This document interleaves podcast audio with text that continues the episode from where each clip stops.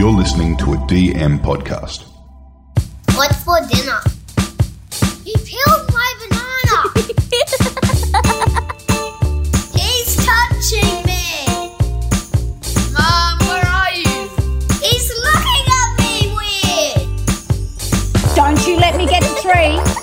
I love you, Mummy. This is Beyond the Chaos.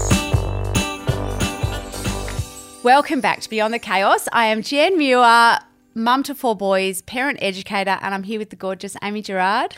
And I have three kids. I love wine. I love dancing. Oh, wait, sorry, this is a parenting podcast. I am just a regular Joe Blow mum, but I am here today with the parenting educator. So I'm actually getting all the tips, taking them home. But we're here today to answer some questions, tell you about our mum fails, our wins. Our wins, our losses. It's important to talk about the highs as well as the lows. And we're going to start, as we always do, with what is not working in your house this week. Okay, so I mean, I've got a list here because I like to jot things down as they pop up to my attention. I think the number one boo-boo that I made this week was I have been very controlled with my kids' iPad use. I went completely psycho one stage and I took all their iPads off them and I was like, right, no one's watching them ever again. And then obviously Bobby and Charlie need them for school, so I've kind of like put them in and I've put some boundaries up, like they can have it for an hour here and there. And I was picking Bobby up from basketball and I had brought Kobe an iPad because he had to come and sit there anyway. Long story short, I'd put it on the roof of the car and I was strapping Kobe in and I drove off and it must have rolled off. It didn't roll off straight away. I remember being like, oh, what was that? I heard something else. I was taking up off a hill going like sliding across my bonnet and then dropping, and then it registered. I must have been about 50 metres away, but I drove around, did a U-E. And it was like the screen was just shattered into smithereens and I had no one but myself to blame. So that's my fail for the week. It's an expensive fail as well. What about you? Oh, okay. Yeah, oh. No, I was still listening. Oh, sorry. I can elaborate if you want. Ryan and I had a fight. No. Yeah, that sucks. Okay, I'm going to tell you what's not working. Our school has an annual fair and one of our parent responsibilities is to sell a book of raffle tickets and, you know, you just sell the tickets or you just hand over the $75 and fill it in, which is what we normally do. And I got this message this week, one-on-one message just saying your name is on a list of parents that have neither returned the book or donated the money. You've been blacklisted. Yeah. And I just was like, because I just completely forgotten. I just completely forgot. But did I just own my fail and say I'm so sorry I completely forgot? Deflected with excuses. No, I lied. Even better. So I found the book, which was in a drawer. I made up a little plastic bag. I wrote Muir family. You threw one of your kids under the bus. And I said I found it in my son's bag. And then the person chasing me wrote back, well, as per the notice, no cash this year. It was so you can't hand in, because I had cash in the bag looking all legitimate. She goes, no cash this year. It's deposit only. And I was like, I'm not on, because, you know, I'm not on Compass. You know, I don't get them. Yeah. You know, so I go, I'm not on Compass. And she comes back, it wasn't on Compass. You just just dig in your own hole here. Anyway, look, I got the raffle book in. We did not win. So you know, we didn't win. I mean, it would have been great if we did, but we didn't win. But how were you meant to know then? Did a letter come home with the school? I don't know. Oh. I mean, look, the book came home and then I shoved it in the drawer of like, I'll get to that later. Do you have a drawer like that? Oh man, I have a bench space like that. So it's a drawer, it's a sideboard, and I just shove it in at some point in the week. And then when I got the message, just this sinking feeling of I have no idea of ever even seeing that book. And then I opened the drawer and there it is. So it was there, but of course I couldn't just admit I dropped the ball. I threw my child under the bus. So anyway, that's my story. I mean, it's kind of a win as well, right? Before we get to the listener's question, can we just I just want to get a quick outfit check. Where is that little number from? Because I thought we were coming casual, and you look very glam. This is the sold out nationwide. You had to lead with that, didn't you? Sold out. You can't. Anna Mae Megan dress. And I didn't know that I was onto something so good, except that I went to the local bolo on the weekend, and I was actually chatting to a bunch of men because I like to buy and sell fashion on. Yes, I do the same. Yeah. And they said, wait, as in you buy, wear it, and then sell it? Yeah. Yeah, that's what I do. Yeah. And sometimes I buy on a secondhand site. Like I'm just into, like I just think it's an efficient way to do it. Yep. And these dads of wives that I know said, oh my goodness, you don't have the sold out Anna Mae Megan dress, do you? And I went, I don't know, let me check. And then, because I had pre-ordered this dress. And then I find a photo, I go, is it this? And they're like, all our wives are after this dress. Anyway, feeling pretty good about myself. Did you go home and get changed into it? Come back to the bowler? I pretty much did. Do you want to take a photo with me? You have a photo with all the husbands so all the wives can see the dress that they can't now purchase? Yep. So anyway, it's sold out. You can't have it. Oh! You can have a photo with me standing I'll lend it to you. Yeah. If you want to borrow it, I'll lend it to you. Or I could buy it off you when you're finished with it. Oh, I'm never selling it. No, okay. I'll just borrow it off you then and leave the country. I'm keeping it forever. Yeah, I've got a few dresses like that. I think it's going to appreciate now. I think it might. Yeah. You might be able to sell it in like 15 years, get like 10 grand for it. Yeah, 100%. Yeah. This is it. Did you want to ask where my dress was from? Where's your dress from? My dress is from Sports Girl. It's still available, guys. Probably on sale now. What's your problem? I need some help. Hey, so if you don't know, each week we answer a listener's question, and this week we have a question from Elle. Hi, Jen. Thank you so much for responding to me. I'm going to try and make this super quick because I know you probably receive thousands of messages a day and I don't want to be a pest. Basically, my question is about discipline. Me and my husband have two kids, a 5-month-old and a 2.5-year-old. And then my husband has two kids from a previous marriage, a 12-year-old boy and a 8-year-old girl. And our two youngest are girls.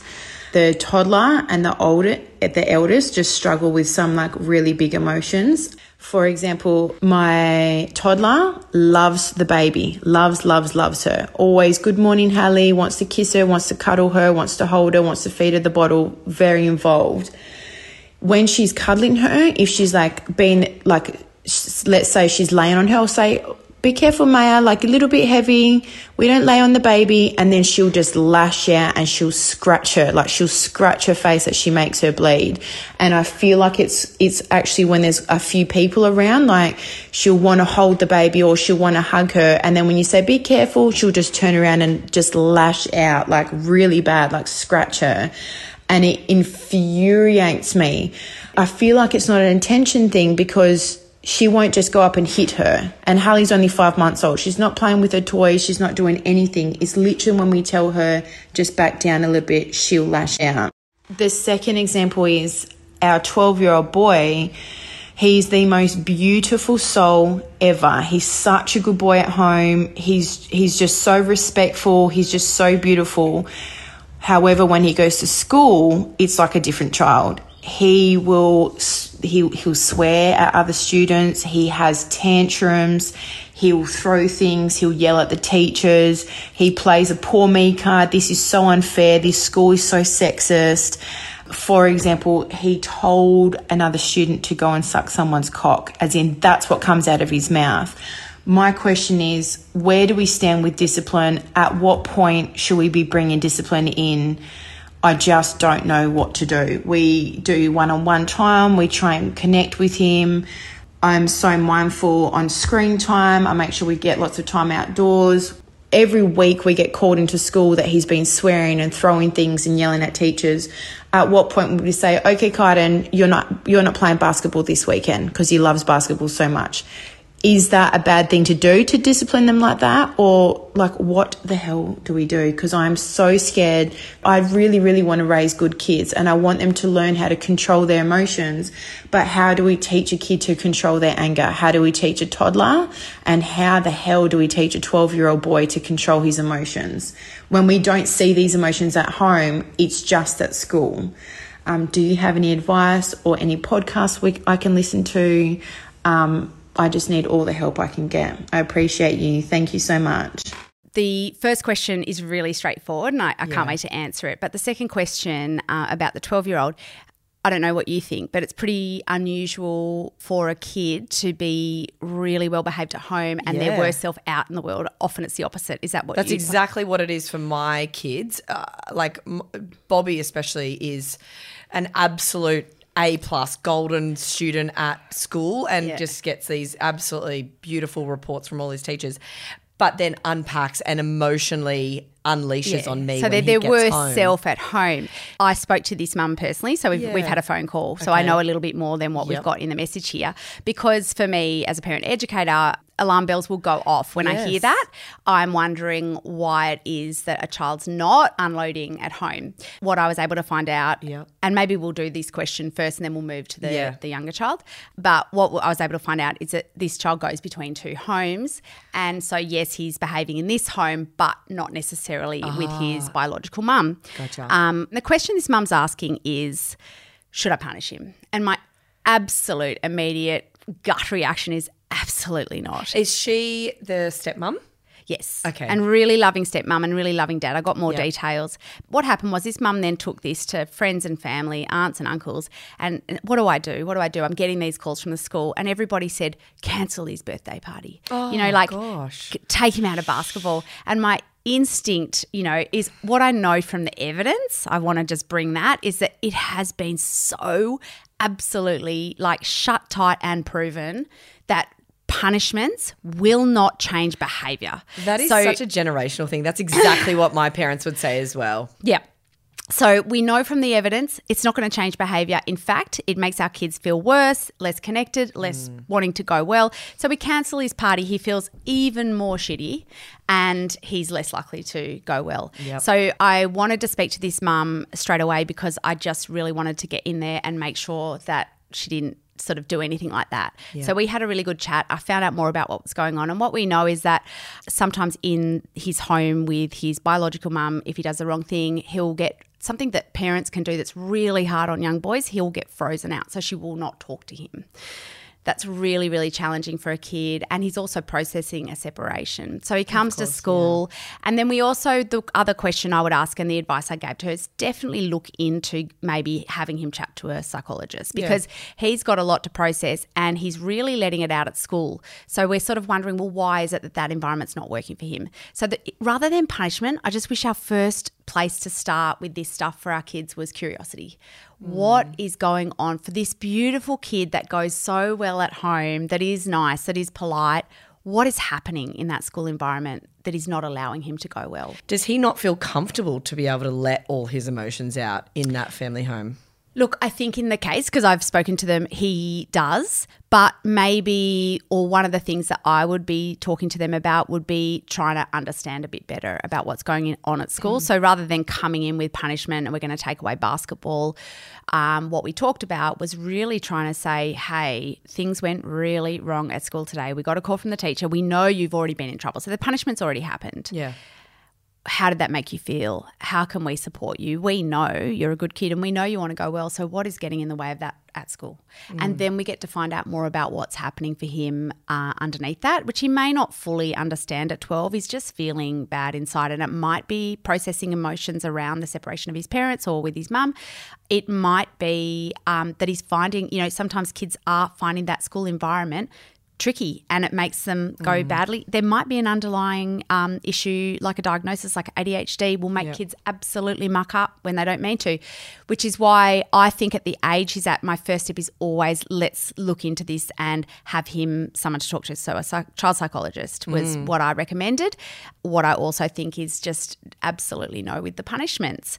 Yeah, it's like he needs more love than he does punishment. Love is the answer always. Even though it's so hard, right? Yep. When you do have a child and you're being, called and told that he's saying all these things and treating teachers in a certain way, like the last thing you think to do is to love on them. Yes. But it's ultimately what they need. It's the only answer. Yeah. And it's funny that was the instinct of everyone around this family too, and they care so deeply and they're really thoughtful about the way they're approaching it.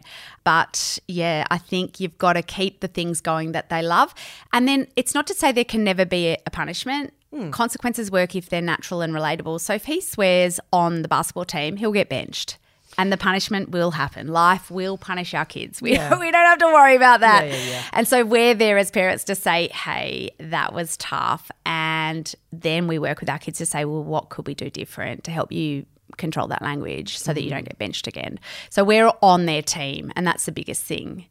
I also think like 12-year-old boys like carrying on and swearing, like whilst it's not great. It's definitely that preteen surge. Yeah. There's definitely they make some mistakes for sure. There will be some swearing and there's some friendship stuff that will go on. It is a big year for boys as well. But it does sound like if the school's getting involved, that's probably not working for him. It's at a level where that's problematic if it's repeated. Yes. So it's definitely about getting on his team and saying, hey, we are here to support you. Yep. What is happening at school and how can we support you? So that's what I'd say, which kind of leads us to the first question, which was because this mum has the two lots of kids, so she's also juggling these two very young children. So there's a baby in the house, a 5-month-old and an older child. And again, when I spoke to this mum, she was sort of saying, no, I promise it's not about the baby. She loves the baby. And then she describes like she loves the baby. She's like really quite focused on the baby and she hugs the baby so much. And then, it gets too much. And if we say gentle, that's when she lashes out. Yeah. And I think this is really interesting because so many people think that it's not about the baby if a child is showing a lot of attention to the baby, but actually it's just another way of showing I'm freaking out about the baby. Yes.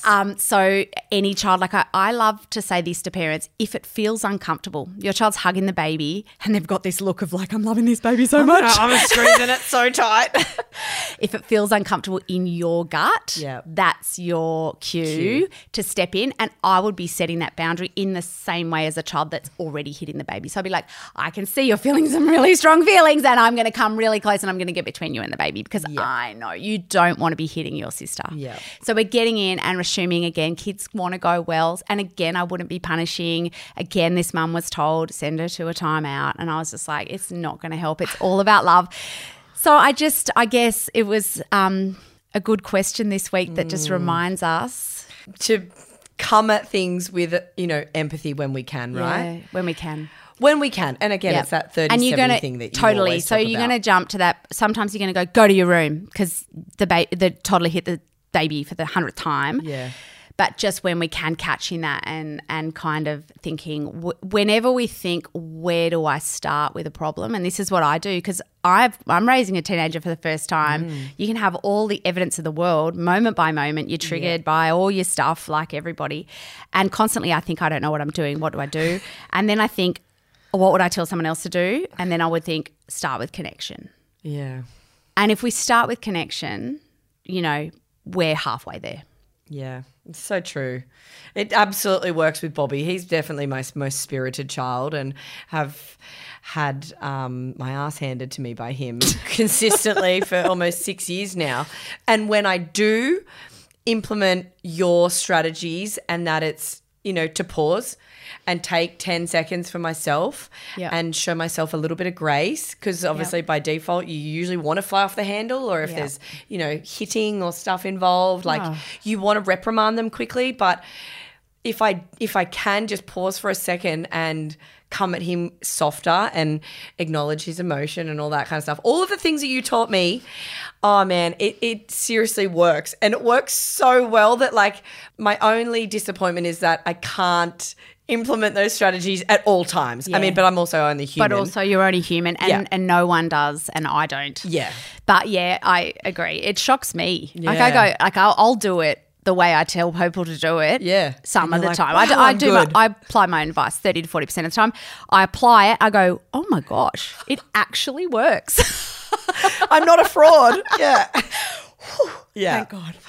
Elle, thank you so much for that question. It was really great to chat to you as well. And you're doing a fantastic job. She's doing a fantastic job. And I've actually already heard back from her that her, particularly with her toddler, things are already going better with some strategies. So really happy to hear that. And if you would like your question answered, please send it in to us at our Instagram page at Beyond the Chaos Podcast or our email, which is beyondthechaospodcast@gmail.com. And we cannot wait to answer your questions. Yes. This is Beyond the Chaos. We're finishing on a high. Talk to me about your parenting win this week. We are watching Malcolm in the Middle with our kids, which is a show from the 90s, is it? Oh, my goodness. So Malcolm in the Middle is a show shot in the 90s of a family with four boys.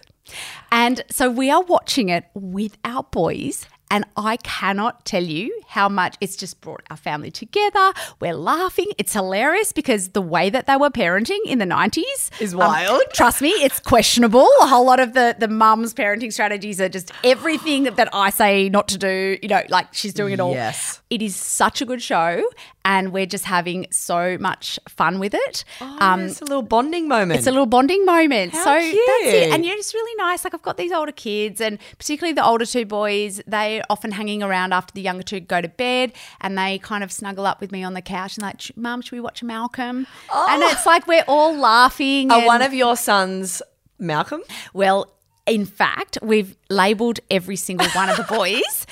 So the eldest child is in juvenile detention in the Malcolm in the Middle.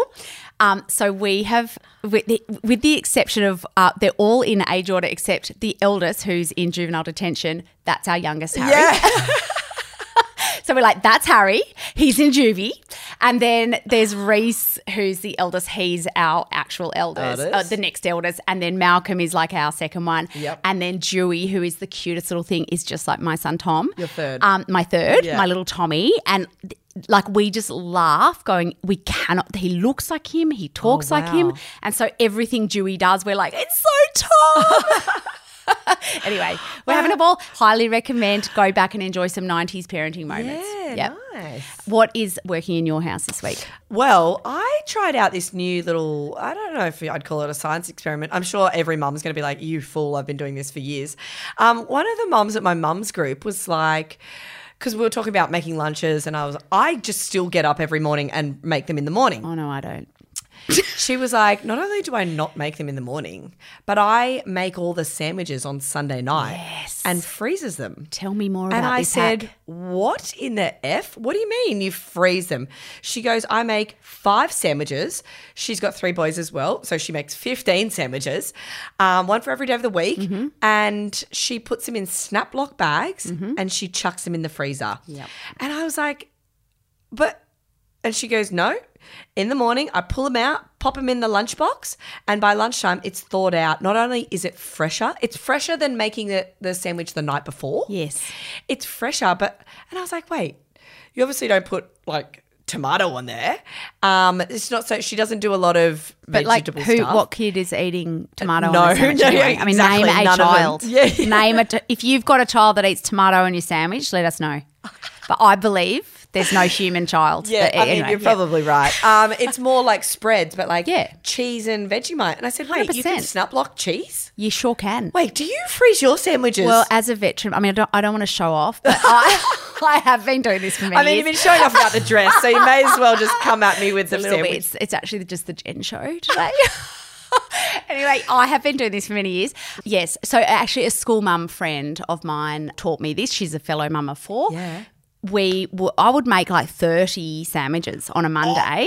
No. Yeah, and exactly that, but Glad wrap them and then put them back in the sandwich bag and, you know, pre-chop everything in the bag and I just pull out a sandwich and go, not only do they defrost by lunchtime, but like they're fresher.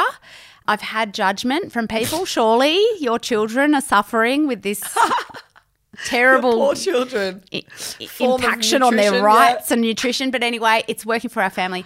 So yes, we do that. And I have trained my older children to make their own lunch. So yeah, so that was going to be my next question. When do they start making their own lunchbox? 12 and 14, and it's just one of the jobs they do every night.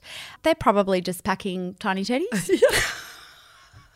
Mate, if I left Bobby and Charlie to their own devices, it would be just multiple packets of tiny teddies. So, yeah, look, every now and then I go, can we just make sure there's something that grew on a tree or out of the ground in this lunchbox?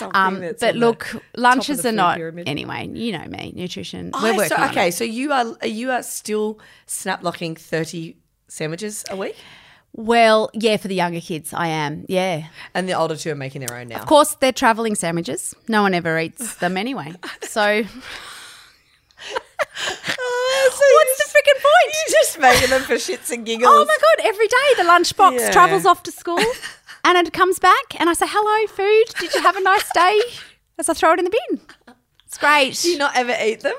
Or is it de-thawed past beyond eating? And then it's the lovingly hand-cut strawberries and blueberries. Yeah. There they are, just sliming on each other by the end of the day.